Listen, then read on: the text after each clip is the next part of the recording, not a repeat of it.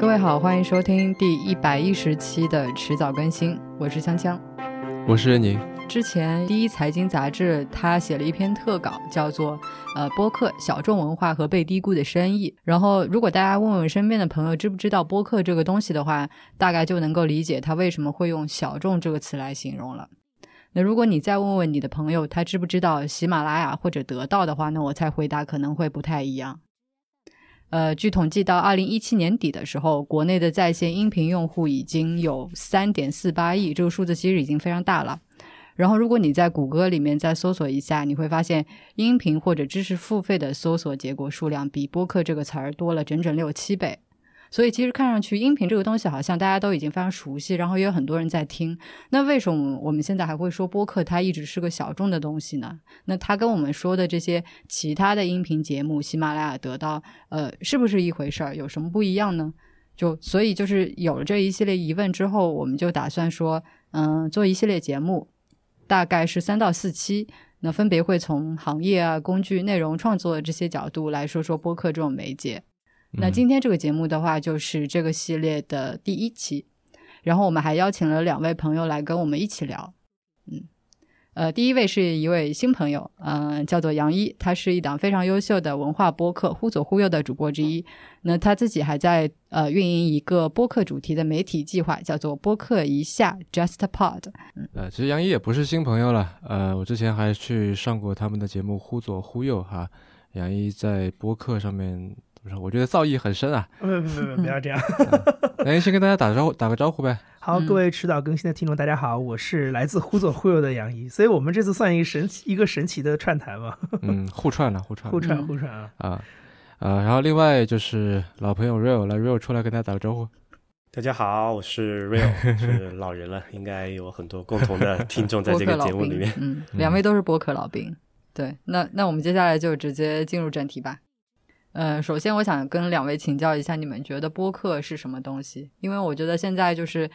比如说有的朋友会问我们在做什么，然后我们说在做一档播客节目，很多人都会就是很诧异说那播客是什么？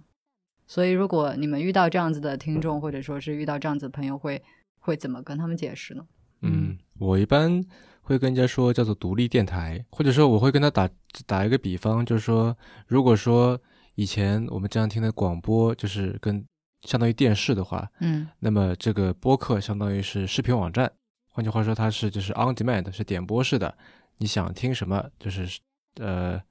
就想什么时候听就什么时候听，想听什么就听什么。嗯，不，我我做这个定义只不过是说，因为有很多人在说，哎，你们在这什么是迟早更新？嗯，对吧？就是它是个 quick answer，是个说那因为这个东西大家都能够理解，说我这是个音频节目。对对。但是就这样，我觉得就是没有办法去去回答刚才锵锵提的那个问题，叫做什么是播客，或者说我们理解的这个播客的本质是什么？就好像，呃，比如说我跟任宁都是主业都是做投资的，然后我们经常听到投资的一个词叫做呃新消费，对吧？什么是新消费？你们并没有并没有回答这个问题，对吧？就是。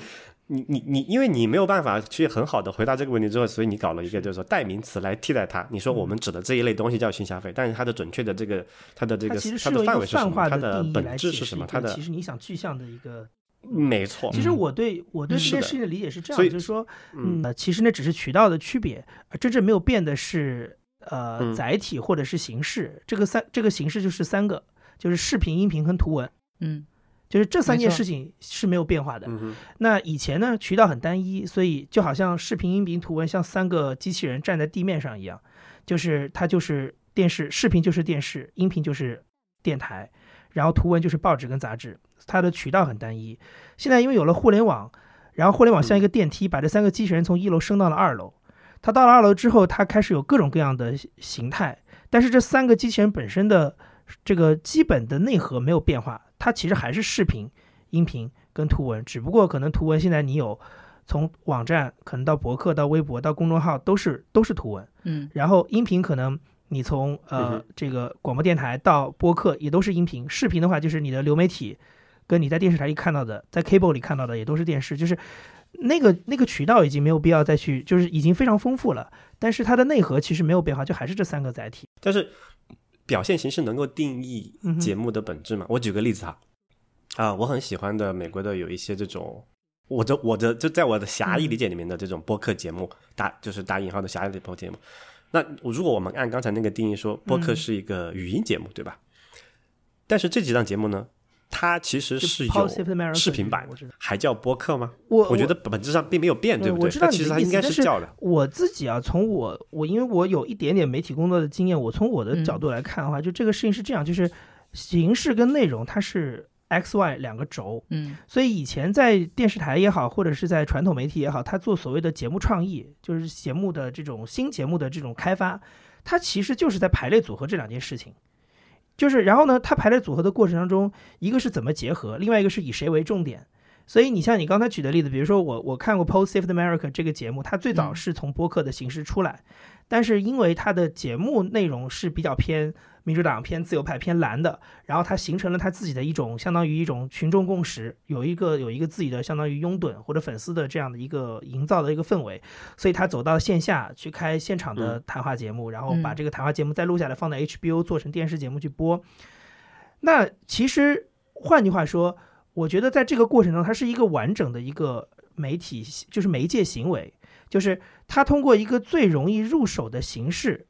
创造了一个内容。然后他从左脚，他的重心从左脚变到了右脚，就是说他从他的重心从形式变成了内容，然后内容变成了他的重重点之后，他觉得我可以换别的腿在做别的事情了，就是我可以多长出几条几个支架来撑着我，所以它它的内核是变成了就变成了内容，就不再是博客，所以博客就变成了依附于这个内容的一个形式之一。嗯，那有些节目，比如说像一些这种我们所说的。呃，比比如说，比如说声音纪录片吧，我们用声音纪录片这个概念好了，就是说这一类的节目，它可能它的重点是在于声音这块，就是它是通过对于声音的挖掘来表达一个东西，所以形式跟内容是并重，甚至说这个天平可能还会向形式端再偏一点，就是它变成了以声音作为它的卖点，就是换句话说，这个这个话题我用别的形式写一篇文章，我也可以写这个人的故事，但是我的卖点是它是个声音的产品。所以其实它就是在形式跟内容的排列组合当中，看你怎么去选择它，你要以什么为重心，然后什么是你最重要的那个能够突出的差异化的东西。对，而且我觉得播客作为一种内容的创作类型，嗯，来说的话，它天然的就是很难去有那么明确的界限去划分它的。对，对吧？你说那小说的界限在哪里？什么叫小说？什么叫不是小说？嗯，对吧？你可以总结出一些特征。但你很难就依靠这些特征去非常清晰的、黑白分明的去说什么东西就是它，什么东西就就不是它。所以其实大家在就是包括 podcast 这个词在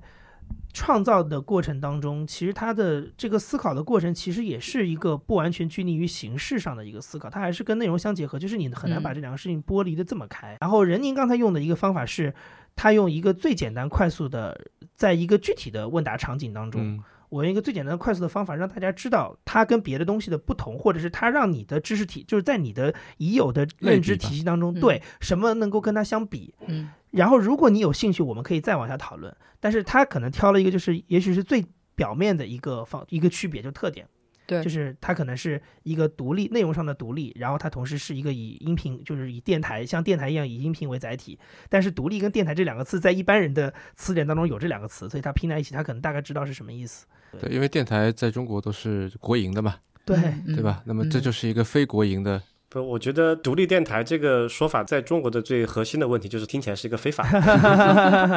海盗电台。对，但是实际上，我觉得播客在诞生之初，其实本身也有一种，也有它的独立性啊。就是在在美国其实也一样，因为它本来就是跟 Web 二点零相关，就是它提供了个人可以输出的一个。你要不来给我们简单的讲一下这个播客的这个起源，它的历史？就是就是二零零四年的二月十二号。连具体的日子都记得那么 对，就是其实我这是我自己考古得到的结论哈，就是说就是因为那天呃英国的卫报发了一篇专栏作家的文章，然后那个文章当中就第一次出现了 podcast 这个单词，然后它出现的原因是因为这个记者其实那个文章里有写了，也提到这篇文章嘛，然后就是说这个这个这个专栏作家他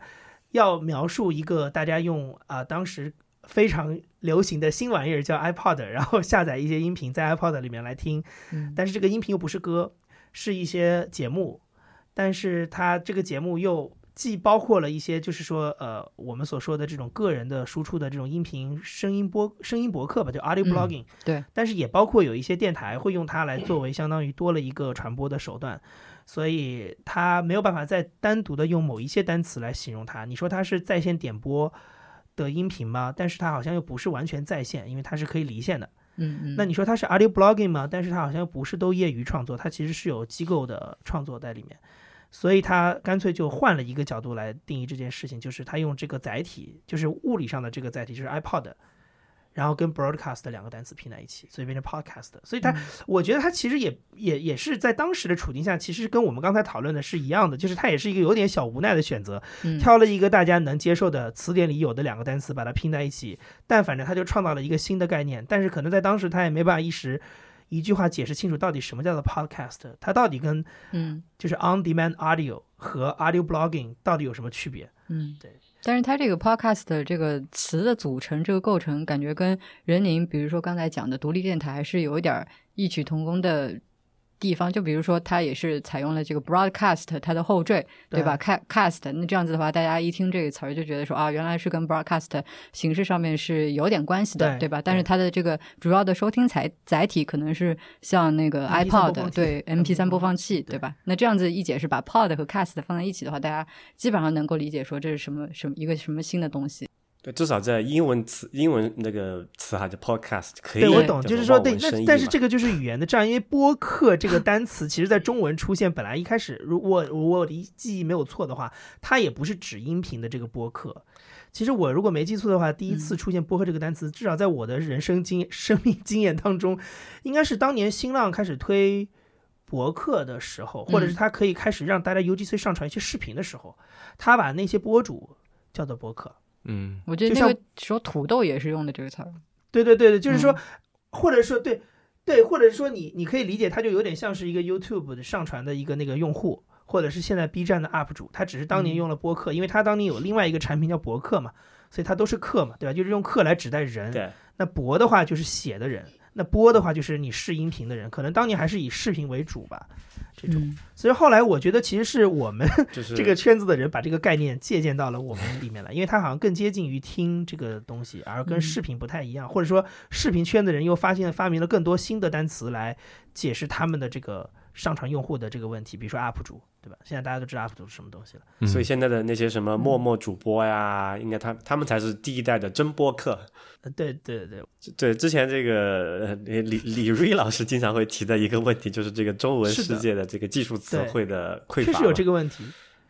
导致我们现在讨论问题的话，但是我我一直在想的事情是，很可能那些公司、那些商业做从商业目的在推这些概念的人，他们在当时肯定也有跟我们一样的讨论，他们也没有办法从现成的中文词典里翻出一个词来。精确的定义，但是他们的理对于这件事情的理解就在这个层面上，所以他只能用他们能理解的这个层面的词来强推一个概念到市场上去，让大家来理解品类。对，所以很多人以为 podcast 这个词是苹果发明造出来，但其实是苹果是借用了，就是他后来希望在自己的 iOS 体系当中纳入越来越多的内容，然后再把这个东西拿过来用。嗯，对，但实际上这个词应该是。人民群众的智慧，就这个东西，人民群众创造出来的东西。对，哎，那你接着这个考古啊，后来呢？后来这个事情其实是这样，就是说，呃，应该是在一呃零四年，然后接下来就是在大概零五年的时候，应该是，然后就是其实，在 iPhone 还没有出来之前，然后当时苹果就已经把 Podcast 放到 iTunes 的里面去。所以那一阵，实际上我后来有考过一一段，就是说当时的美国的一些媒体对这个东西的报道，比如《纽约时报》或者《彭博商业周刊》，然后呃那一段确实写了很多，零四、零五、零六、零七这几年，嗯，因为我觉得他们当时看到它现就像现在大家看这个东西是一样的，就是说他觉得这个东西是一个具有潜很大的潜在商业性、商业价值的一个，有很多。可能性跟未知的这么一个新的载体，同时在那个时候你要想到的是，在零四年，当时除了它之外，还有 blog 也很红，后面又出了 Wikipedia，所以就是这种以 Web 二点零为前提的这样的一系列的新的区别于传统媒体垄断式的表达方式的这些内容都已经在互联网上出现，所以。当时大家会觉得啊，那既然有可以上传的视频，有可以自己随便写的这个文字，那这里就是有有可以自己上传的音频。所以那个时候其实有很多的讨论，就是说，呃，写会对他关注非常多，也对他有很多的商业探讨。嗯，但包括国内，我记得最早的电台哦，比播客播客吧，也是那个时候也是那个时候，其实挺早就有了，零五年差不多就反播和那个糖蒜差不多都是那个时候起来的。是的，然后而且，所以就是说我我如果刚才换一个语境来解释说播客是什么，我觉得我是喜欢拿这种就是历史脉络的角度来解释这件事情，就是呃，糖蒜跟反播的这些人在做这个节目，他的人人物本身的背景跟当时的工作状态，我觉得跟当时的广播电台应该没有太大的区别。嗯，但是他为什么能区别于当时广播的节目，是因为它的形式不同，以及他当时接受的理念是来自于同一个源头，就是我们所说的所有的这种从美国来的这种自由上传音频的这套理念，嗯然后它的上传的形式、工具都是一样的，所以我觉得从这个脉络的角度，我是我我觉得是比较能够区分它。这也就是说，这个脉络一直拉到现在的话，就是为什么我我们会把它跟知识付费分开，或者跟在线流媒体音乐分开，或者是跟呃我们所说平台培养栽培的这些主播分开，也是因为这个脉络的关系。嗯，嗯，啊，你们最早是从什么时候开始听播客的？那个时候都听的些什么？我最早应该是最早的话，我想想看啊，零六零七年吧，那个时候就是在上大学的时候，对，就从豆瓣上面知道了糖蒜电台啊，啊，然后开始听了一阵嗯啊，然后再后来是也有为了学英语啊，也听过一阵什么美国之声啊，类似这种，嗯你们两位老老兵呢？这个说来其实有点尴尬。我其实是在呃有了 iPhone 之后，所我如果这个播客 podcast 这些事情可以划分代际的话，哈，就是我觉得 iPhone 之前可以大概划，就是可以叫做什么、podcast 一点零的时代。OK，、啊我其实是从二点零时代开始听的。然后我应该我印象中听的第一个节目是那个 Gruber John Gruber 最开始哦，你一开始上来就是听的 Talk Show 有两个非常硬核的，呃，因因为我最开始听那个 The Talk Show 是因为那是一个关注苹果的啊一个节目嘛，然后那个时候我还是资深果粉对但现在也是啊，对苹果这个公司比较感兴趣。对对对，是一个果粉对吧？现在也不算了啊、所以所以就从那个时候讲，诶，他们在玩这个啊，刚好我不是有这个也有手机嘛，对吧？所以我其实完全没有经历过。啊、用这个 iTunes，然后或者是用那个 MP3 播放器把这个音频文件拷到这里面再去听的这个习惯。但是最开始我在国内上学的时候，也确实用 M MP3，但是那个时候听音乐为主，没有听这个播客这个这个习惯嘛。所以，所以就虽然我是在目前来看算是老兵，但其实还是非常新生的一个接触这个媒体的人。嗯，杨一呢？，OK。然后我这里的故事是我我如果说我我应该是这么说吧，就是我接触播客其实不是因为播客，我接触播客是因为它上面的内容。嗯所以，如果你要是让我跟这个载体发生联系，其实跟人宁差不多。我应该是上大学之前，那个时候就是为了要看很多美国的新闻节目，嗯，因为你是念新闻的，对吗？对，因为我要学这个嘛。嗯然后当时就是好奇嘛，因为其实你以前呃没有一些很直接的手段可以拿到就是比较新的新闻的这对种片子，我只能去靠人家好多年前的节目来看，所以当时就发现了，就是说苹果其实当时应该是每一个那个就主流的新闻媒体、电视台、电视网，它的网站上会提供就是那个 RSS 跟 Podcast 的那个下载的地址。所以我就发现哦，它可以通过这个方式，然后可以下到一个视频，可能是个 MP 四、M 四 V 这种格式的视频，我可以看。所以当时其实那其实就是通过播客的方法在看这个东西，但是只不过是我我完全没有注意到这个 podcast 这个事情，我完全是专注在内容上，就我是为了看嗯电视节目才，所以我其实是属于我是通过视频来接触到播客这件事情。嗯哎，杨一说这个，就让我想起另外一个事情哈。如果是这个这这个途径也算的话，那我最早接触这种类型的节目，呃，这种这种这种音频的方式，应该是在上高中的时候。那个时候，嗯，那个上高中的时候，当时也是为了学英语，当时迷上了一个叫什么输入法，我现在想不起来了，就是叫什么逆向英语嘛，就是反正你也听不懂那个那个，就是美国收音机里面在说什么，对吧？嗯就逼自己听嘛。当时我做了两件事情，第一个是呃，现在的那个公司上市了，沪江网嘛，啊，那是之前是上海外国语大学的，应该是还是一个什么一个这种类似于学校内部的那种论坛形式的产那个组织，那非常早早期的时候，呃，两千年初的时候吧，那时候刚上高中嘛，然后当时我就在上面迷这个下那个 VOA 那个 news 的音频，大概每集有个两三分钟吧，然后就每天强制自己把它听的内容写下来，用那个复读那种就是哎，复读机这个概念大家还记得？嗯，是的，是的，对对对。但那个时候我没有复读机，那个时候我已经有电脑了。然后，当时为了解决这个很方便的能够复读，因为你你那个时候听力不太好，你要听一个正常的这个英语播英语的广播的话，是需要反复的听那句话他在说什么，对吧？嗯。但是为了这个事情，我还写了一个软件，应该是我当时人生中写的第一个软件，就是一个软件复读机吧。啊，当时还起了个名字叫做什么 Loopman 啊，Walkman 嘛，Loopman，Loop 就是不断的，就是那个那个 A B 点循环嘛。对，这个这个好像我在另外一个节目里面有提到过这个东西。嗯，所以你看，其实从播客，你刚刚说最早出来的时候，应该是在二十一世纪初嘛，零几年的时候，到现在，说实话也已经很长时间，快二十年，对吧？对。然后之前的话，你看也有几波呃起来过，也出现过一些非常有名的节目。那在国内可能大家比较熟的有糖蒜啊这些早期的电台。那为什么就是经历了这么长时间，这个东西就一直就没能非常的火起来？就你看我们今天在描述它的时候，竟然还会用小众这些词儿。嗯，就是我我我刚才把那个后半一半说完，是我在翻那些媒体原来美国媒体原来报道的时候，就是它大概零七年是一个节点。嗯。零七年之后，这个东西差不多从媒体上消失了。当时发生了什么？就我觉得很可能是一种呃，倒不是说真的发生了一个什么特别的事件。我觉得只是大家可能经过了三四年的追逐，没有发现它太多的那种巨大的商业价值，或者是说 iPhone 上了。对，然后对对，零七 iPhone 上对，也可能那是一个变化的开始吧。就是他可能没有发现这个东西有特别大的价值，所以这件这个形式本身就。淡下去了，因为我觉得当时当时可能会出现的一个状况是，业余制作的，就是以那种音频呃 audio blogging 为性质，为了个人表达的节目，他们很可能也没有太多商业化的可能性。那广播电台把他的节目作为在线点播放在播客上，他其实也不太会通过这个渠道来赚钱，就是那个节目本身可能是他在电台里播就是赚钱的，嗯，就他也不会注意到是因为是个 podcast 而赚钱。所以，为什么是后来一直要到一三一四年，特别是像 Serial 这种节目出来之后，才会再被大家关注？其实不仅仅是因为这个节目本身在美国引起的这种讨论、公共话题讨论，我觉得更多的事情是因为那个节目是为了播客而诞生的，就它区别于广播电台的节目，就是大家会发现说，啊，一个不在广播电台里播的音频节目也可以变成一种文化现象，跟被大家广泛关注，然后让大家也注意到这个新的形式，所以又开始刺激大家去想象一些事情，就是说，那我。剥离掉原来的无线电广播电台，我完全通过移动互联网的方法来做音频，是不是也有可能赚钱？所以其实差不多从零零七年到一三一四年中间这段，大概在美国也是一个非常冷淡的一个情情况，就是也没有太多人去关心它。嗯，对我有一个这个 alternative theory。嗯，你说，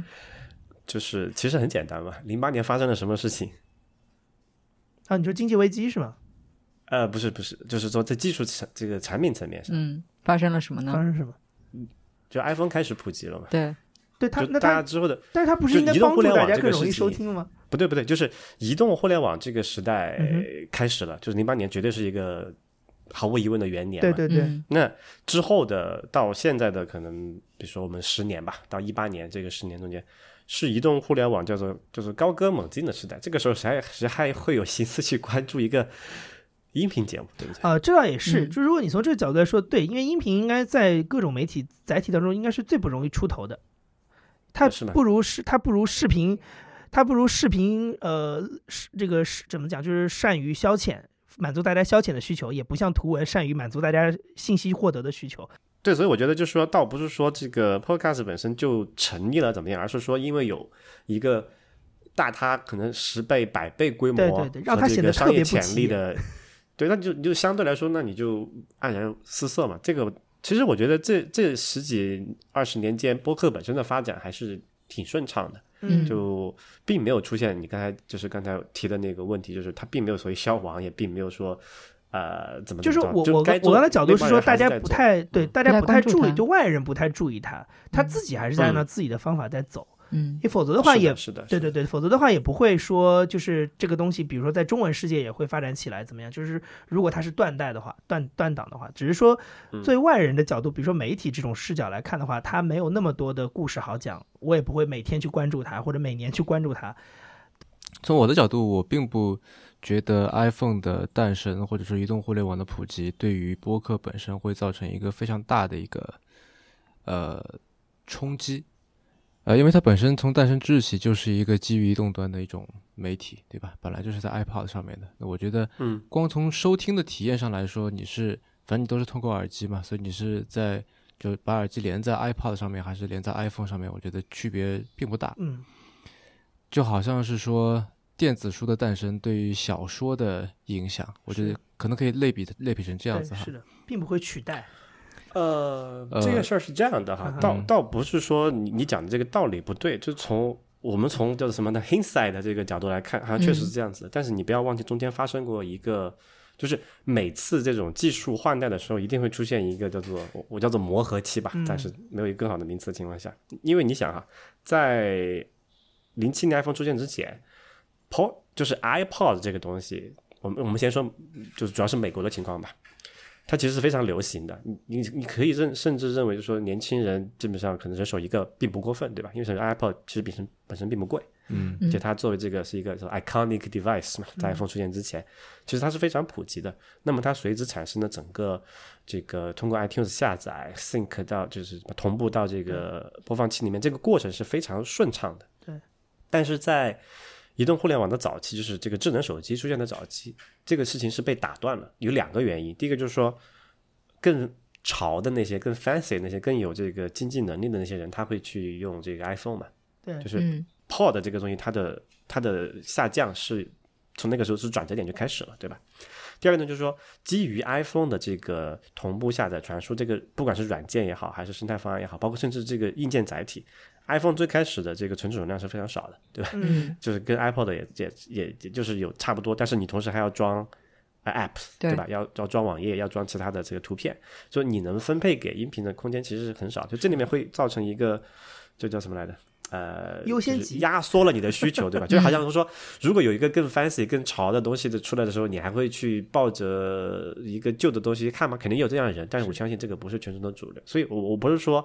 就是 iPhone 出来就会它对它造成一个致命的打击，但就是说，因为就好像媒体的关注点一样嘛，大家会关注说，哎，这个移动互联网能玩什么？那可能相对来说，因为时间是有限的嘛，媒体的关注点是有限的嘛，那你分配给这个 Podcast 这个的相对的这个比例就少了。但是我我可以换一个角度来说一下，就是中间这几年，就是 iPhone 出来之前，最后的一个结果是。呃，在一三年的时候，其实我我不是刚才说我接触这个东西是因为看电视的新闻吗？对，一三年的时候，NBC 就把它在 Podcast 里面的电视新闻更新给关掉了。就是说，我觉得这个这个意味着一个事情是，其实在这几年大家看似沉寂的过程，就是它自己发展，但是外界觉得它很沉寂的过程当中，其实它是，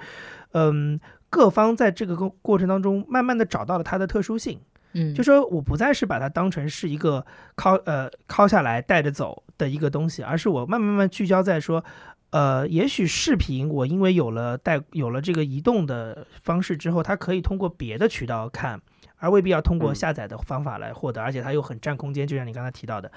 但是他可能会更专注在，也许音频是更适合他的，因为对音频来说，你是 streaming 还是 download，其实也许差别没有那么大，而且在那个时候可能 streaming 还是需要一些钱上的成本的，但 download 可能会更好了。然后，所以就是说，它可能也是一种消费者跟节目制作方互相的一种选择，导致就是说，它其实反而是客观上令到 podcast 这件事情的定义越来越精准。就比如说，等到它。从这个黑洞里走出来的时候，比如到了二零一三年、一四年，又重新被大家关注的时候，它已经非常清晰的就变成了就是音频，嗯嗯，然后不会再有其他一些累赘的东西去在这个上面也去传播，然后模糊它的焦点，啊，对，我觉得就最开始那段时间就是实验。探索和实验这个过程嘛，肯定是实验总会有失败的产物，对吧？对，嗯。那有一些这个节目，它呃没有坚持下去，或者没有找到，比如从商业的角度来讲哈，这个待会儿我们也后面也会主要会提到这个问题，没有找到适合自己的商业模式，那它做不下去，我觉得也很正常。就这个是一个正常的一个代代谢的过程吧，我觉得。嗯，对，我觉得这个可能是一个更加就是重要的一个点哈。因为之前我在跟朋友聊的时候，他说他说起一个概念叫做独立播，等一下叫做独立播客。然后我是觉得说这个词听上去有点奇怪，因为好像现在你刚才说的是播客是独立电台，独立播客就是独立 独立电台，对，非常的 meta 的一个定义，对吧？就是说，那它是有点像是借用独立音乐这么一个概念，就是独立音乐，就是说它。这个艺人或者说乐队，他不是从属于哪一个大的音乐厂牌的，不是华纳，不是环球，对吧？他可能是一个特别小的一个音乐厂牌，下面可能就两三个人，甚至他就是一个人，对吧？在网上自己做发行，那么他就不必去，就这个独立的意思说，他独立于一个现现存的一个 对对对。啊不不不不是说这个意思，而是说他独立，他独立于一个现成的主流的播客。就是他等于在播客这个大门里，又分出了一个小门来，你觉得是这个意思吗？就像 Gimlet，呃，就有点像是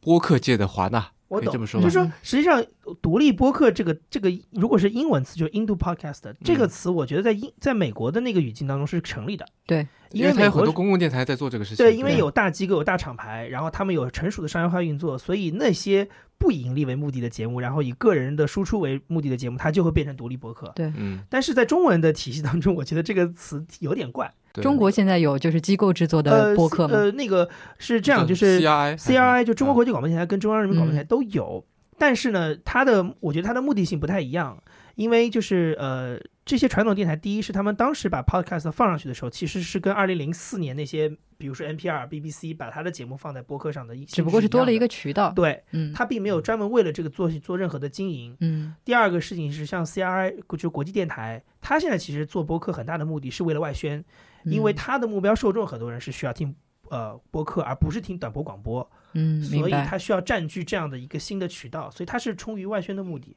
嗯啊，所以因为广播毕竟受地理限制，是的。如果你有这个互联网，就脱就是或者说他的他的那些目标听众已经不用收音机了，你再在收音机里做中国国际广播电台节目，也没有人能听得到。嗯，那么他们都开始用手机来听 podcast，所以他也要去迎合这样的一个需求，但是。但是我我想说的意思是，它跟这个市场没有关系。对，它的受众跟它的这个目的都跟，比如说大多数的这个独立电台，就这两家，我觉得这两家机构做这件事情都不是出于为了中国市场的受众的这样一个商业性的目的来考虑。嗯，啊，他在这当中，你可以说他对中国市场是无所求的，你爱听跟不听都没有关系，我只是有它而已。嗯，啊，我觉得这个跟。我不太懂啊，但是我我直观的感觉感觉，因为杨老师是传统电台背景的，有这个背景哈。我想问一下，就是传统电台，好像我听起来跟你这个描述也是一样的呀。这个道理是这样的，就是传统电台，中国的传统电台做的事情其实是不太适合在播客上做的。为什么呢？那我我觉得是这样子，就是说，呃，它有一个简单的一个发展过程，就是中国在改革开放之后开始有就是。体制没有变，就电台还是国营的，但是电台不能再用原来那套老一套的方法来做节目了，所以它要调整，就是它也要做改革开放嘛。所以后来中国学，反正最后的结果就是他学到一种方式是，他用比如说直播，然后主持人聊天，就是脱稿，然后通过一些，然后通过比较松散的节目编排，而不是一个精确的节目编排。就比如说我我们两个做。两个小时早间节目，嗯，我们当中可能会涉及到啊，比如说十个不同的话题，呃，包括可能新闻，有一些是有嘉宾，有些是有 call in，然后我们可以自由来组合这些内容，但是我只要把两个小时版面填完填满就好了。所以它反正经过了从八十年代中期开始，经过了大概十年到二十年的时间，它已经完全这个这套风格已经在中国完全的就是普及化，在广播电台里。那它普及化其实是有商业逻辑的。它有政治逻辑，政治逻辑是因为这个东西是改革的先锋嘛，对吧？大家都会学，对吧？就是学到的，比如说香港的电台是商业电台是这样做的，那我们也这么学。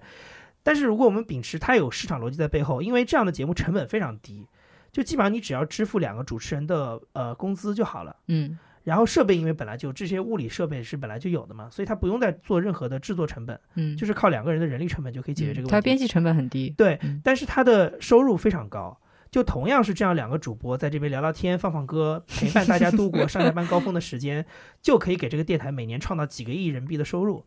这种如此低成本、如此高回报的事情，其实大家都会去，就都会去效仿，都会去做。然后他也没有任何人有动力去挑战他。为什么要挑战他呢？我为什么要再多花一点钱去做一个精致的节目呢？你这个精致节目做出来，第一，我也不确定市场能接受它；第二，我的成本提高了，那。对我来说，这是一个很有风险的事情。我已经摸索出了一套如此高效的节目制作模式，我为什么还要去做别的？所以这套其实它一个这种改革性跟它的这种商业最后带来的一个惰性，其实笼罩了中国广无线电广播电台这么十几年的、几十年的时间。我觉得从八六年开始到现在，所以回过头来说，我一开始说的那句话就是这类的节目其实是不太适合在播客里做的，因为播客是一个有时长限制的。嗯场景也是不同步的，因为你在早你你这个节目在直播状态，你是跟听众有同步的这种，就我们呃天涯共此时的这种感觉。对。但是你如果是一个播客，你完全不确定你的听众是在什么场景下在听你的节目，你很多事情是没法再做了。然后比如说很多这种交通电台很，它在中间是通过报路况的方法来对串对对联对这事情你在播客怎么做是没有意义的嘛？嗯所以它这些节目其实不适合在播客里做，但是这些电台又不会去做别的节目，因为它的那些无线电是它的主要的收入来源，所以中国的无线电台其实对博客没有什么太大的贡献。嗯，对，这这个其实跟西方非常不一样。对啊，所以我我我非常不喜欢用这个网络电台这四个字去描述 因为网络电台的概念，其实在我听起来跟无线电电台那个那个那个印象没很像没有区别，嗯它只对它不过是换到它会了电，就是我电脑它会给你 产生一个很大，就对这个事情不熟悉，就是就是不是那那么非常关注这个人，也没有那么好奇这个人的事情来说，他说哦，你们是做那个东西的，嗯，他脑子里面想的是那个，对吧？就像刚刚杨老师讲的那那一套整套逻辑，对，虽然而而而且哈、就是你你甚至都不能说它是错的，因为你看从刚才那个那个节目形态的描述来讲。它它非常像，对吧？名字又非常像。这个时候说，你说我们那句话叫什么呢？如果这个东西它叫起来像鸭，走起来像鸭，它是不是是鸭。嗯，对，所以对吧？所以我我我非常不喜欢这个这个词我我的原因。我在这个地方其实有一个疑问是说，呃，就是嗯，因为 Real 你自己是做中文播客就比较早的介入者者了嘛，就是至少是在二、嗯嗯我们如果是把那个糖呃糖蒜跟反驳做一点零，你这是二点零的鼻祖对吧？二点零的时代，，，OK 算是比较早。你们当时在做节目的时候，或者是说你们做了几年的节目之后，你有没有发现自己在呃形式上想要做一些什么调整，或者说创造一套自己的形式或话语体系，就区别于传统广播电台？你有这个意识吗？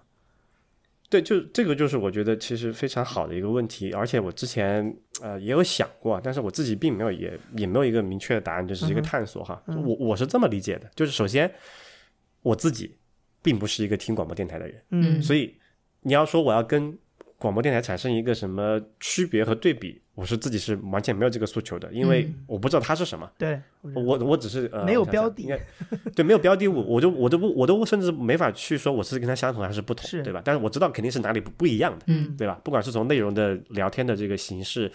这个话题的这个覆盖的面和深度，肯定都是不一样的嗯啊、包括受众也是不一样的。那我讲的那个狭义的播客里面，其实对形式这些都是并没有一个我我并没有特别在意这些东西，嗯我只关注一件事情，就是这个事情是不是我有兴趣的。嗯我一直在呃在想一件事情，就是我喜欢的这个狭义的这个播客节目到底是什么？嗯我后来反复去看这个我听的那些经常听的那些节目的类型，其实它都有一个共性，就是它是一个直接的呃从业者或者是行业相关的人嗯。之间的一个聊天的探索。嗯。就是更像是我们坐在咖啡馆里面去跟听朋友聊天，我们在聊一个行业内或者是相关的一个事情，但我从来没有听过像比如说像 Serial 这种类型的嗯。啊、所谓叙事的 storytelling 的这种类型的节目，但这个恰恰是我觉得是杨老师这边你可能比较关注的一个问题，所以你刚才问我这个所谓形式的探索的时候，我其实我到目前为止我都没有这个这个驱动力啊或者这个诉求。嗯嗯，呃，我这边先先普及一下吧，可能有的听众他不是特别清楚，Serial 的话是美国应该是到目前为止播放量可能最高的一档播客吧。然后它是一档就是罪案类的播客，他是一个记者，然后他是去调查一桩好多年前的一个杀人案。对，嗯然后这个事情的结果就是，他当年在一四年第一季播出来的时候嗯就，呃莫名其妙的爆红了，就变成了中文常常说的爆款。对，然后他这个爆款的结果是，不仅这个节目红了，而且也把播客给带红了。嗯所以你可以说，现代播客，我们现在说当代播客的这几年的这种快速成长，在美在美国，就英文世界吧的快速成长，其实那个起点应该是 Serial。对，应该是很多美国的听众都是因为这个 Serial 入的坑。嗯对，Serial 是 NPR 做的是吧？呃，不是，它是 This American Life 那个团队做的，嗯，算是一个 spin off 的对节目。spin off 的节目，嗯没错非常精确。然后杨老师来谈一谈你这个听，因为我知道你叙事类的播客会听的比较多嘛。对，嗯就是我觉得这这个这刚才就是跟刚才联系起来，我觉得其实我在这个课有有想到三个点。第一个是就 Rio 刚才提到的，他想听的这种播客，其实我认为它是在内容上的一种细分，嗯就是其实确实是没有到形式的层面上，因为我们我们说的意思是说，原来的广播电台，我们基于它资源有限嘛，就是说无线电波的频谱是有限的一个资源，所以你不你在上面要做广播这件事情的话，你不可能那么具体到呃一个非常精深的领域。对，所以其实你现在在中文播客里看到的一个情况是，其实中文播客在内容层面上的细分是做了无限的拓展，就是它不再占用以前无线电的这个频道资源，它可以做一些非常。窄播的事情不是广播的事情，非常窄播的事情。所以其实 Rio 刚才讲的是这个层面上的，就是他讲的这个话题，其实我们用一个大众传播的形式也可以谈，但是他觉得谈的就不够深。那如果我们是找一个非常具体的人来谈，就是两个最非常懂的人在一个话语体系里，然后听众也是在这样一个话语体系里来听的话，就会变成一个非常有效率的一种呃学习或者是获得信息交流的一个机会。对，就其实我也就刚才说到独立吧，嗯，其实我觉得。呃，虽然说独立播客有点像是，如果刚才说独立独立电台，对吧？对，双重独立，感觉就是不独立了。对，多或者是有点多此一举吧。至少在中国，我觉得这个词肯定是多此一举。但是我觉得，就之所以我会比较看重独立，或者说我会在意这个点，是因为，呃，播客它有一个特色，就是说它可以做到非常小众的点里面去。它可以是，就是这个独立，呃，一方面是说它不依附于。这个怎么说呢？大的商业机构，对吧？它没有一个大的这个金主说你要必须只能说我想让你说的话。对。然后它的这个散播的就这个发行的渠道相对来说比较分散的。嗯。而且关键是它是独立于主流的商业体系之外的。对。对吧？如果说音音乐来打比方的话，就它不是说我是大的厂牌，所以我要签大的歌手。那你既然已经投入了这么大的这个资源去做这个事情，那么换句话说，你做做的音乐必须得是大众喜欢的，嗯，对吧？爱听的人越多越好，买的人越多越好。对。但是播客不是这样的，对，对吧？它可以做的非常非常小众，我只要能够有可能有几百个人听就可以了。没错。啊。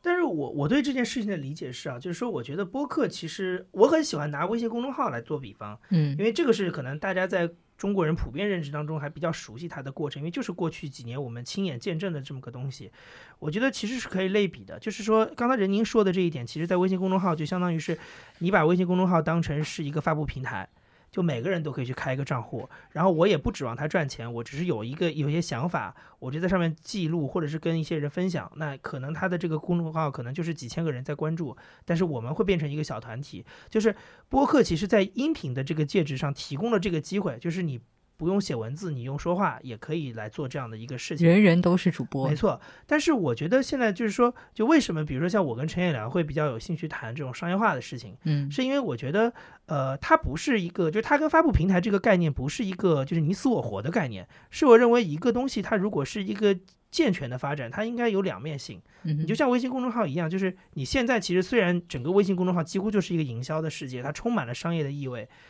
然后但是。并不意味着你独立的那些，就是你刚才说的那个功能就不能实现，它没有碾压它。你今天我今天还是可以开一个新的工号，我就写我自己最关心的事情，然后我通过坚持的输出，然后获得可能几千个粉丝，然后我们之间可能有非常好的交流，就是我依然可以实现这个事情，我不以盈利为目的，但是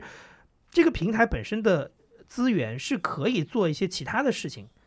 就是我觉得，只要大家是在一种不要是东风压倒西风，就只说商业化就是好，或者独立性就是好，你不要标榜这件事情，而是我们充分利用这个介质的这个渠道的它的优点，嗯，然后做我们自己想做的事情，我觉得都可以。所以在这个前提之下，所以我会觉得中国其实比较缺的事情，反而是就是我们的独立性已经很多了，嗯。对，但是反而缺的事情是，好像没有人让他能够展现出一点点，就是他有一点点商业价值。就大家总觉得看到这个东西就是有点苦哈哈的感觉。哎，可是可是你看看，就是那些大的音频平台的话，其实他们应该是从好多年前就已经成立了嘛。包括说有好几家都已经拿到了蛮多的融资，像最大的话是喜马拉雅、荔枝。Real 入行的时间差不多，就是那一波。对，都是这个喜马拉雅、荔枝啊，还有什么考拉 FM，差不多年。所以这些平台其实就是。呃，当然了，跟我们说的这个独立播客或者说播客稍微有点不一样，但他们其实，在商业化其实是走的蛮靠前了。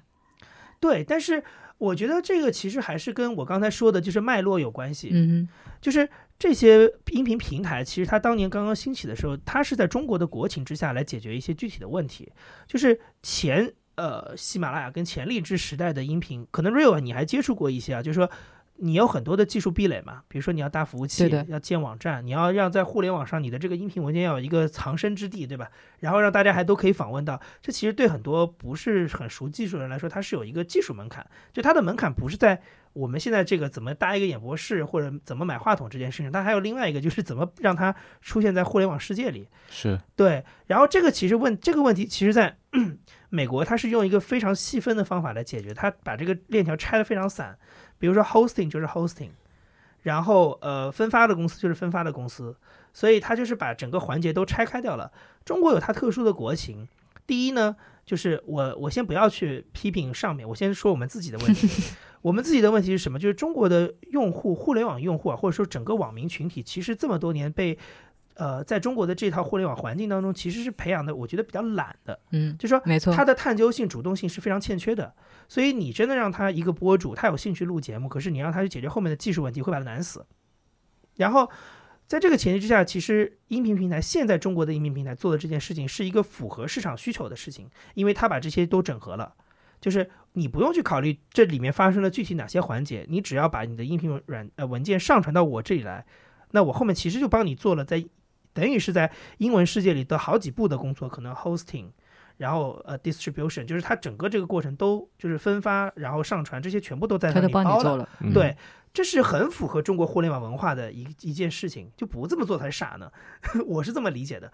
然后我们再说到上面的话，其实是因为中国对内容永远是有一个规管规管制的嘛。那它的管制在这个领域的方法就是互联网视听许可证嘛。你如果没有办法没有互联网视听许可证的话，实际上你是。呃，不能够从事这样的一种，就是说，呃，我们说大量的 UGC 上传就聚合的这个事情的，嗯，那么它使得这个证就变得非常的变成了一个无形资产，它因为它少嘛，然后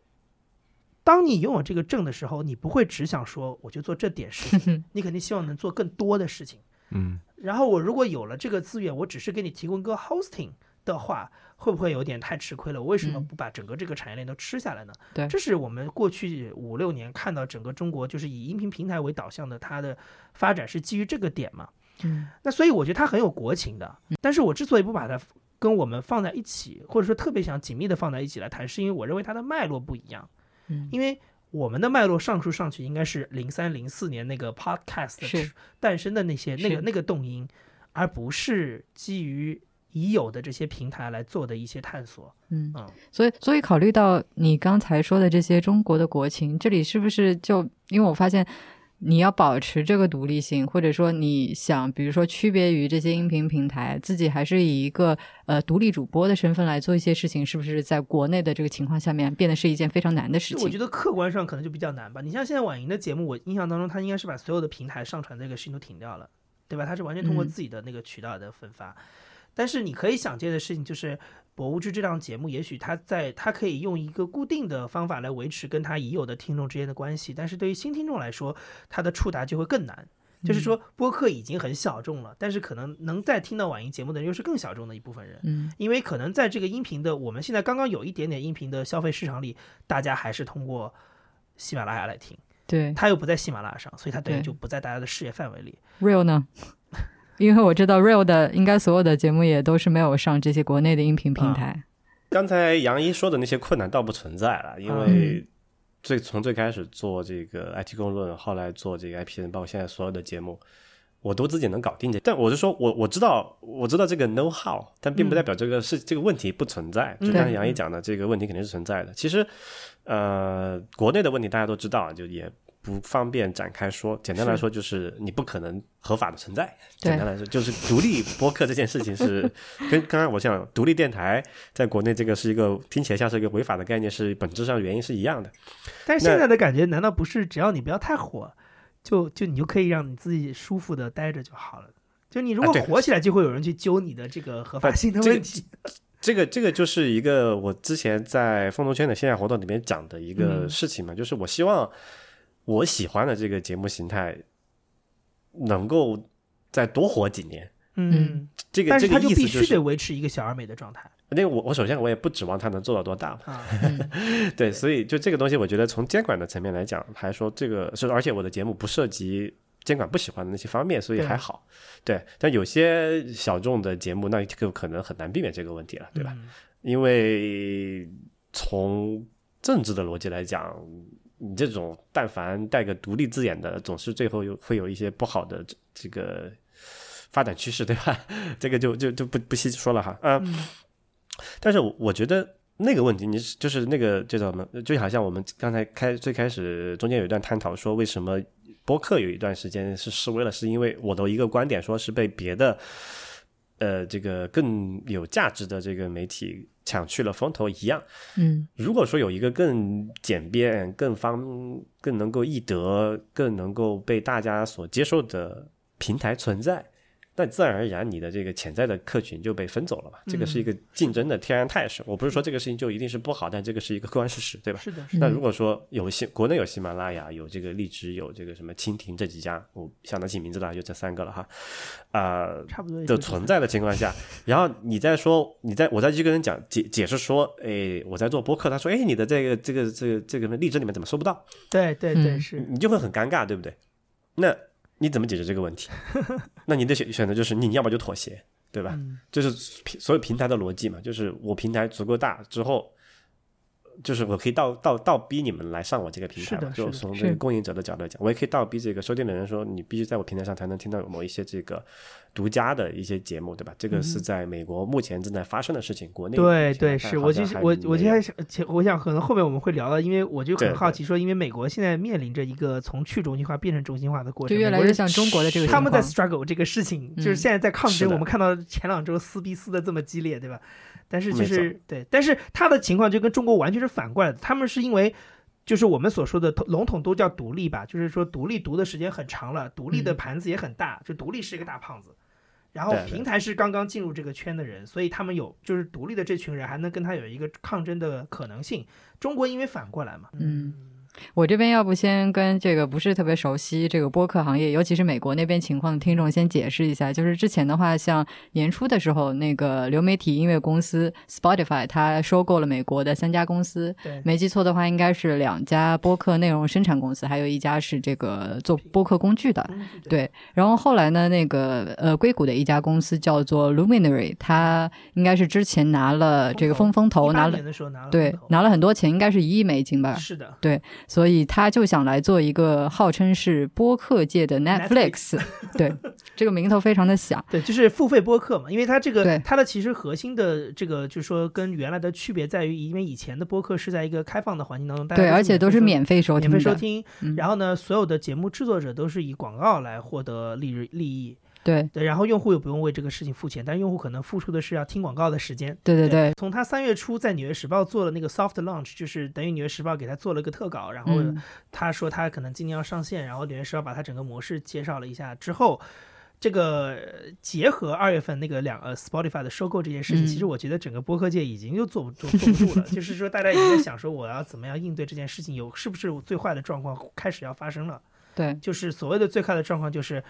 其实我们笼统的来说，就是呃所谓的中心化嘛，嗯嗯，就是以平台为主导的中心化，是不是就要发生了？所以其实大家在那个时候，我觉得播客界的人是汗毛竖起来了，就已经进入到战备状态了。对，所以现在 Luminary 上线之后，上线之前很多人就开始抵触他们，把那个节目就要求从它上面包括 Luminary 其实自己做了好几个挑衅的动作。第一个是他在《纽约时报》那天报道出来的当天，就在推特上发了一个图，叫“播客不需要广告”，你知道，就是有一种 宣战的意味。虽然他后来删掉了，还道歉了，但是就是。反正就大家说，哎呦，狐狸尾巴露出来了啊！挑衅意味太重。对对对，然后还有就是说，像上个礼拜，其实最最最糟心的一件事情是，大家发现 Luminary 在 rehost 大家的节目，嗯，就是除了播客界自己在主动的把一些节目从他的那个里面下下来之外，其实最主要的事情是，大家发现他的免，他虽然号称说。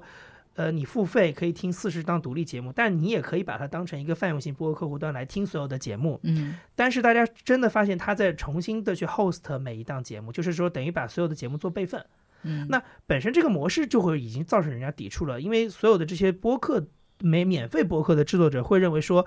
我为什么要用我的优质内容替你的商业模式吸引用户？嗯，因为你把我的节目放在你的免费市场，就是你的那个免费内区里，不就是为了吸引用户吗？你是拿用我的节目在吸引用户，然后你最后其实就是要把用户骗到你的那个 premium 那个那个八每每个月八刀的那个服务里面去，所以这个事情就已经让大家觉得不太爽。再加上人家技术人技术男们发现了后面这个猫腻之后。就觉得坐实了这件事情。嗯，就是 Luminary 给了一些光冕堂皇的解释，比如说他就觉得说，因为我们在全球都有用户，所以我们要把节目放在就是离这个用户最近的服务器上，然后让他们有更好的收听效果。但是这其实强词夺理嘛，因为。按理说这是 hosting，就是这个节目应该解决的事情，不是你这个平台该解决的事情。就是换句话说，我作为一个听众，如果这个节目我发现我在我的国家连接它很慢，我就不听了。但是这个责任锅是节目来背的，不是你平台该负责。他不应该插手。是的，但是他就是感觉好像自己加了个戏。结果又让大家觉得你在干什么？对，所以很多人就开始抵制他。这里不光是这个独立的主播，还包括说像《纽约时报》啊这些大机构，大的机构有有抗衡的一些机构可以跟他来做一些对抗吧？对嘛？所以我就说，既然这个事情大家反弹很严重，那我就不做嘛。作为 Luminary 这个平台来讲，我刚才跟你讲的这个意思吗？我能够既拿到这个好处，我又不被人骂，我还不用扛这个成本，对吧？我就做一个带泛用型这个可以可以让你们自由订阅的。又可以又卖这个就是独家付费节目的平台，何乐而不为呢？对吧？所以 Luminary 的人也是傻，就为什么要做这么一个招人恨的事情，对吧？他有个风投啊，搞不好是通过商业逻辑可以。他们是不是一开始就是想要就是打造一个所谓的闭环的，或者是更完善的用户体验？我我我，但我以最大的善意去去理解他们这个事情，就是为了用户体验的角度来讲，因为确实很多节目的下载和和这个分发是有问题的，因为这个风险都承担在了每一个节目团队上面。啊，不光是这个，就是就是我作为 Luminary，我没有没有必要为你们任何这种非我自己的旗下节目的这个 benefit 和考虑，对不对？其实道理就很简单，我举个很简单，因为我我非常明白这个技术底层的问题哈。啊，播客整个技术底层是沿用的那个博客那套就是 feed 那套逻辑嘛。嗯，feed 本身就是有问题的，就是 iOS 也好，这个 Atom 也好，Atom 可能还好一点，iOS 是就是目前苹果的那套规范，就也是借用那个东西嘛。连一个最基本的问题都解决不了，就是哪个节目我到底听过没？嗯嗯，你要不先简单解释一下这这套技术是什么东西？OK，呃，简单解释就这样，就是有一个有一个文本文件，告诉你说这个节目是一二有一二三四五六集集，每一集的这个名字叫什么，然后什么时候发布的，然后这个这个音频文件那个 MP3 文件到底在哪儿，你去下载回来，嗯，是简单，对吧？嗯。但是这个规范是如此的仓促和草率，以至于它目前为止还没有一点零的版本，还是零点几吧，好像。所以就是说，这个文本是没办法识别出这个听节目你听过没听过。不是，它有，它有这个机制存在，但是因为它是一个叫做 open standard 吧，对吧？所有的 open standard 的问题就是说，大家都是有差异的，对吧？那就质量都是有有有好坏的。举举个最简单的问题。锵锵，你们就是就我们现在你们听那个节目，从那个叫什么那个荔枝吧，是吧？从荔枝切出来的时候，嗯，是不是出现过所有节目要重新订阅的问题啊？对对对吧？就之前搞得非常的麻烦。对，然后这个事情我之前帮另外几档节目做过迁移，他们不需要重新订阅，他们换了一个平台，对吧？嗯，换了个平台呢，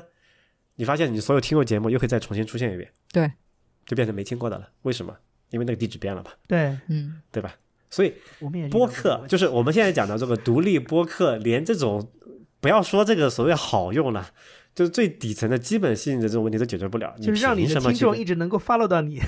对你，你凭什么去跟人家这种平台去打？有一个专业专业的这个团队在管理的，但如果他们自己是他们的一个叫能力问题，不是这个意愿的问题嘛，对吧？所以 Luminary 要做这件事情，我完全可以理解，他就是为了想把这个体验做得更好，不希望出现听过的节目再出现，对吧？不希望出现这个节目下载不了，不希望出现这个这个节目下了半截。因为你这个节目团队的一些调整而使得听众对，不要因为你因为。我一个用户用了 Luminary，你听那个节目里面听到一半听不了的时候，我一定不会是骂这个节目，我一定是骂这个 Luminary 做的很烂嘛，对吧？哎，这个逻辑在平台我也听到有人抱怨过，因为他们平台的人有跟我说过，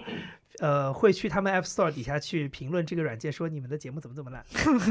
是吧？就是对，就是我们一堆这种所谓的这个业内人，读过大学的这个精英分子，理解这个底层的一些东西是怎么一回事儿，然后你要去指望所有大众都理解这件事情吗？这不可能的嘛。对吧？然后这个时候你要说，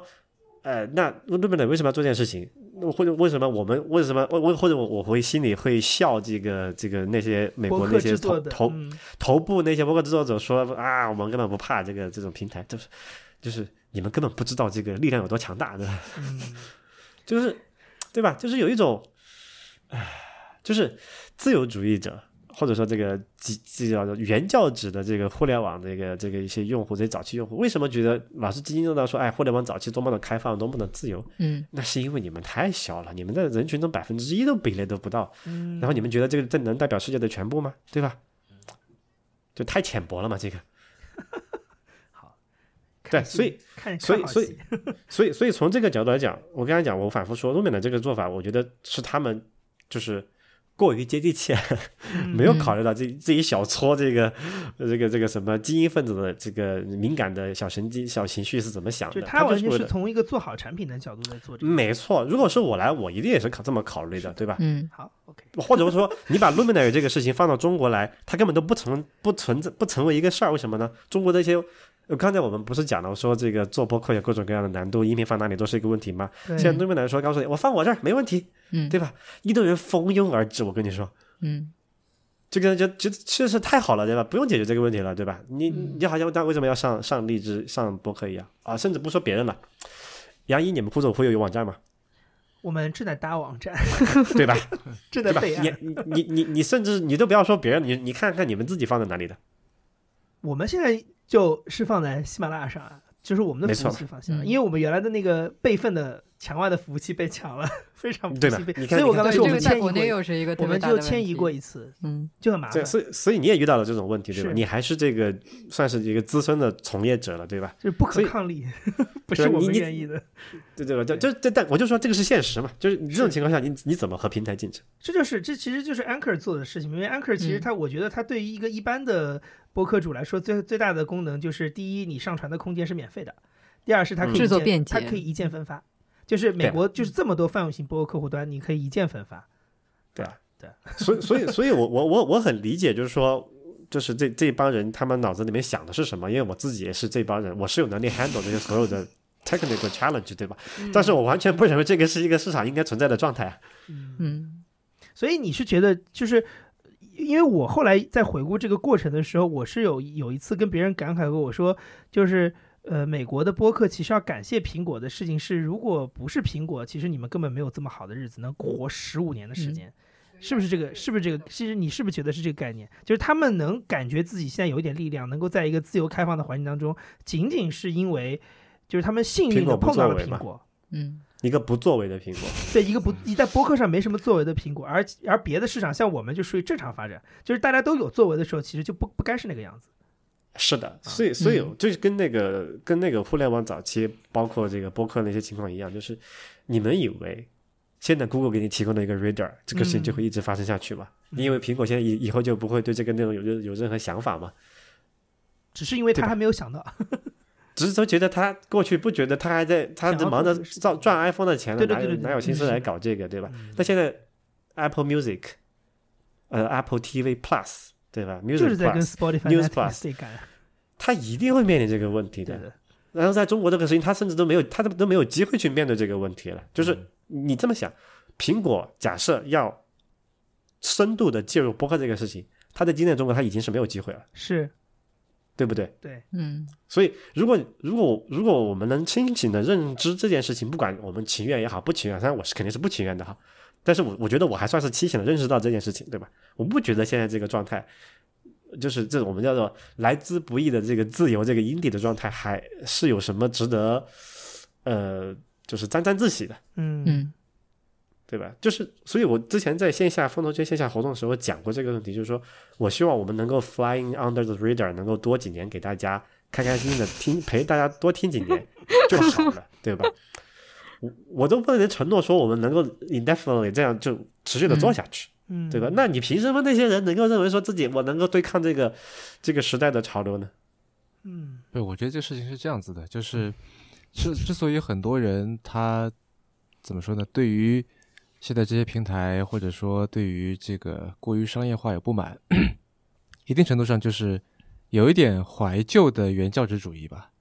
就说这个东西以前是这样子的，就你变了，嗯，对吧？他他对这件事情本身是有抗拒的。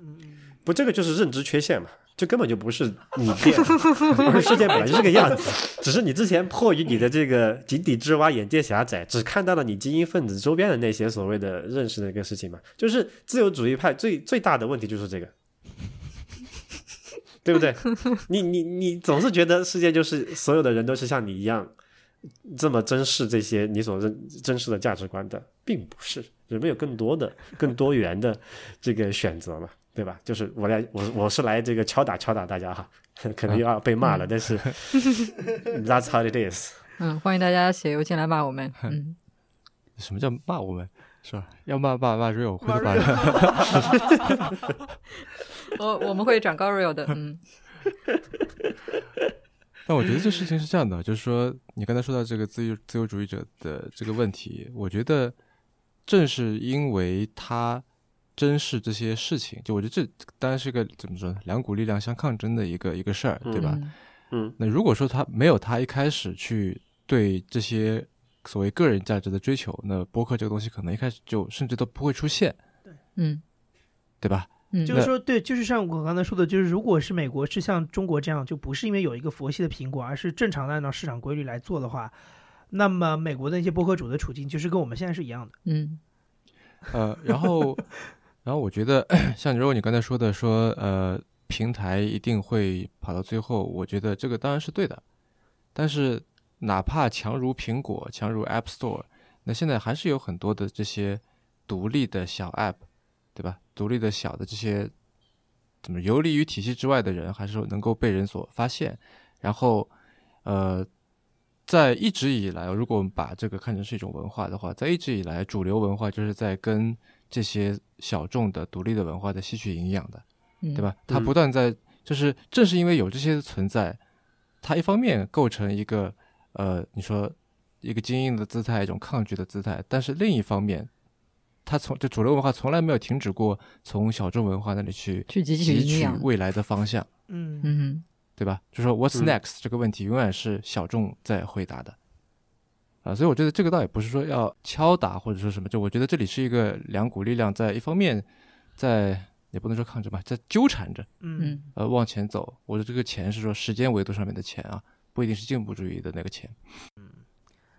对，所以，我我是我就是接着刚才说那个话题，所以 real，你是觉得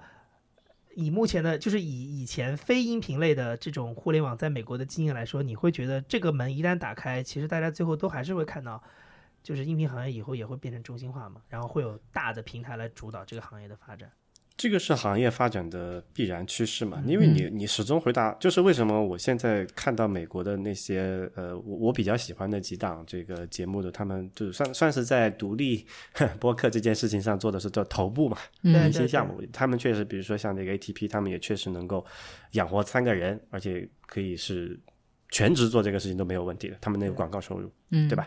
因为它的播放量足够大，然后这个广告收广告费也还挺多的，但是。这只是头部，推动平台崛起的从来不是。但头部肯定说贡献不小，但是它的中不是中间力量，中间力量是腰部的那些人。对，是没错。或或者说，就 YouTube 的崛起，不是说因为上面有几个什么大牌明星，什么大牌明星，而是因为上面有数以是百可能十万百万计的这种小博主，是吧？上面教人做菜，教人洗衣服，教人。在野外生存这种事情，对吧？它不是靠这些头部的东西来这头部头部的，你可以独立厂牌，可以生活的生活的很好，没有问题。但你就因此来说，啊，平台那些平台是打不过我们的，这个有点 叫什么来着？夜郎自大了吧？就是说，你的意思是说，现在在斗抗争的这些人，其实未必是支撑平台的主体，虽然他们现在有话语权。那平台的逻辑肯定就是说，去拿那些没有没有办法拿做成为头部的那些人嘛。那我的平台力量就是聚聚合你们这些腰部或者是尾部的这些呃生产者、内容生产者，给你们匹配足够多的这个呃消费者嘛，对吧？因为你自己不具备这些能力嘛。包括刚刚你们提到这个这个 rehost 的问题，rehost 这个事情是必然的，对于对于腰部和尾部的平台来讲，因为我。呃，这么说吧，视频这个事情可能大家觉得更有更就没没有什么讨论的，从来没有见过谁谁自己 host 视频的，因为你付不起那个成本嘛。简单来说，我们在按按目前二零一九年这个叫做网络带宽就是说是极大丰富的情况下，我们按单价来算，每一个 GB 的流量的成本大概是在如果量规模足够大，可能在三毛到五毛这个范围内。但是如果你是小规模的话，可能去到一块人民币哈。嗯，啊，我们我们就不。不不不算那么细，我们就算一块这个整数，呃来来做好不好？大家要要看视频，要看这个什么这个高清，要看这个立体。嗯，你一个叫做什么呢？视频网站最大的成本是带宽成本。嗯，每每个月是要付是个啥？就是百万、千万级别的这个这个呃这个支出的，就是看你的这个播放量。你作为一个还没有商业模式验证成功的一个一个小节目来说，你凭什么能够付这个成本？嗯，或或者说，刚才我们回到这个这个播客节目语音来讲，但语音这个有个好处，都说它的这个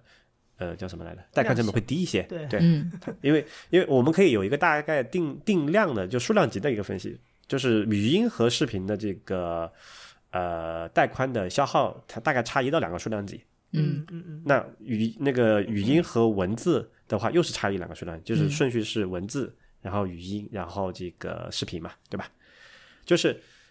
即便是语音小于这个视频是一到两个数量级的情况下，对于绝大多数人来讲也是付不起这个钱的，因为你不赚钱，对吧？你的收入是零，那你你凭什么去 cover 这个成本呢？那要不就是你去搭别的这种平台的机会，就是叫做比如说我们现在看到美国的那些所谓的能够给给大家提供这个音频文件，呃，叫做 flat rate，就是呃就固定费率制的平台，嗯它为什么能够成立？它是因为有有有那些有足够量的人去交那个固定费率，然后去摊薄这个成本，它的头部的那些节目一定是亏损的，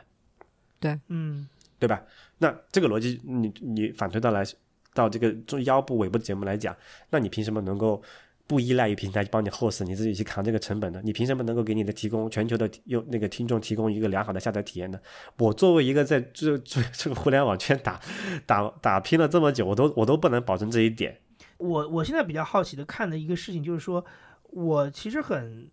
希望看到在今年或者是到明年的上半年之间，就是当这些事情尘埃落定，比如说 Spotify 现在它只是刚刚收购这个交易完成了嘛，它对它在操作上嗯其实现在还没有什么具体的动作，还没有真的开始整合。嗯是的，我就想说，我其实是想看到，因为我相信他如果要做这件事情，其实他整合起来很快，因为这家公司 昨天刚刚发的财报是他刚刚突破了那个一千，不对，one hundred million 是的，一一亿一亿的一亿的付费用户。嗯然后对，然后但是但是它的收购本身是支出，所以它整体的业绩其实没有那么好。换句话说，就是说他是这个是火烧眉毛的事情，就是他嗯急于希望通过播客来给自己创造商业价值，所以这个整合应该是很快能发生。我现在其实很很想看到，就是在播客领域其实已经力量比较强的这些制作者们，他们在未来这样一个就是说平台强势进入的情况之下，要怎么自处？嗯，因为他们的角色跟我们是一样的，对，就是我们现在就是在中文的这个世界当中，但是我们已经不用去考虑自处的问题，因为我们不得不去处这个事情。嗯我现在就想看美国有没有方法能够探索出一套别的相处之道。嗯是的，是的，特别是当就这个事你的力量情肯定是对，就是特别是你的力。量比较大的时候，有没有一个比较好的相处之道？那我们就可以参考说，就可以作为借鉴。是，比如嗯说我们是不是要把自己做大，然后可能达到一个什么模式，或者说也许做大都不能解决一些什么问题，那些问题是什么？嗯就我是很急于想看到这件事情。对，呃，对对，我这个肯定是要值得观望的嘛。嗯但我们现在只是说，呃，去预测它会怎么样嘛。就是说，头部的那些节目，它会成为一个，如果他他有自己的这个叫做什么呃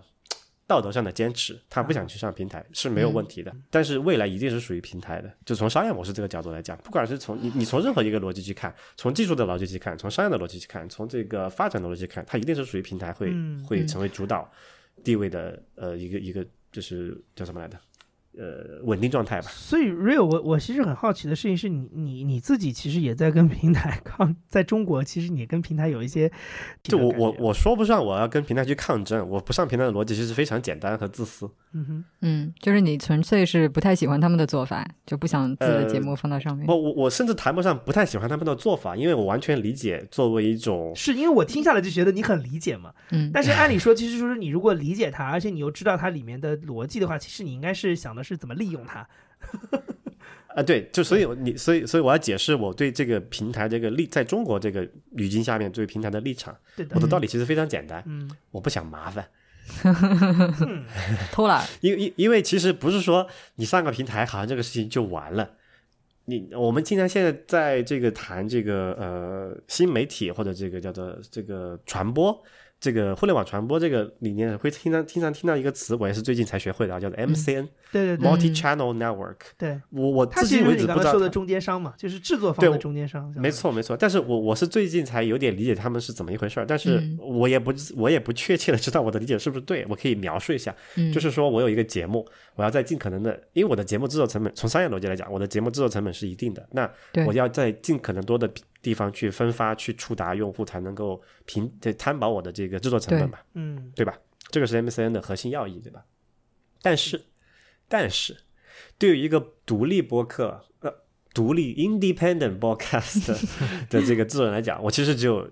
一到两个人，或者说，比如说风投圈，我们有有几个实习生他帮忙做一些事情，那我们也就是个位数的这么一个团体，而且是以业余兼职的形式来参与这件事情的，嗯。我的分发并不是零成本的哦，或者说我要上这些 channel，这些 multi channel 这个 channel，我的成本不是零。我得去同步它，我得去满足它的各种要求。可能对你来说更多的是时间、精力、时间和人力成本。没错，所以我不上平台的原因是，其实是很简单，是我不想麻烦。我并不是说我觉得平台不好，但是因为它有审核的要求，这个是它客观存在，也不是他要他要主观要求这个东西的，是因为他有面临外部的这个条件的约束，对吧？我我也能够理解这件事情。如果因为如果换作是我来做这个平台，我也不得不做同样的事情，对吧？所以，我并不排斥平台，我我只是说我不想接受这个成本。而且我也不觉得他们能给我带来多大的收益，或者说我那个收益对我来说，我我没有太大的这个商业化。不了你的。对对对对，我没有没有想到去要做这件事情，但我知道在目前这个情况下，其实是有有一定的收益的。或者说这么说吧，因为我我在做这个这个播客的时候，也是国内的几大平台发展的早期嘛，他们其实非常希望有一档有一些优质的节目能够撑起他们平台的这个多这个所谓的流量。所以也给你发过私信吗？啊，找找 不计其数的人找过我们，都被我们婉拒了。当然有一些是因为呃这个理念的因素，这个还是要承认。我不是说我我是一个没有底线的人，但我还是有一些自己的原则的。包括包括我们现在录的这个节目，也是从平台里面迁出的，也是有他自己的原因的。这个可能在之前也解释过了，对吧？嗯，所以我能够理解这件事情，但并不代表我认同他，对吧？并不代表我在实践操作上我要去配合他做这件事情。是，所以所以。刚才我讲的嘛，就是能多活几年是几年，对吧？我对它没有太大的诉求，我只想是一个 hobby，我并不是把它作为一个啊 career 或者是 business 来去考虑这件事情的。呃，然后我在想的是说，我们刚才讨论了很多国外的这个情况，嗯，我倒想说，因为本次讨论时间比较长，所以我们将分成上下两期播出。现在您听到的是上期，那下一期呢，我们会接着聊聊播客的商业化现状和各种变现模式。欢迎各位继续收听。如果你喜欢这个系列的话，请推荐给同样喜欢或者对播客好奇的朋友。也欢迎来信和我们交流关于播客的种种。我们的新浪微博 ID 是迟早更新四个汉字，电子邮箱是 embrace at weareones dot com。如果您想要访问迟早更新的网站，可以在浏览器地址栏输入邮箱的后缀，在网页导航栏中就可以找到迟早更新的网站链接。当然，这些联系方式也都能在节目下方的文字介绍中找到。您可以在各大音频平台和泛用型播客客户端搜索“迟早更新”进行订阅收听。也欢迎收听主播任宁跟 Real 搭档的播客《提前怀旧》。我们希望通过这档节目，能让熟悉的事物变得新鲜，让新鲜的事物变得熟悉。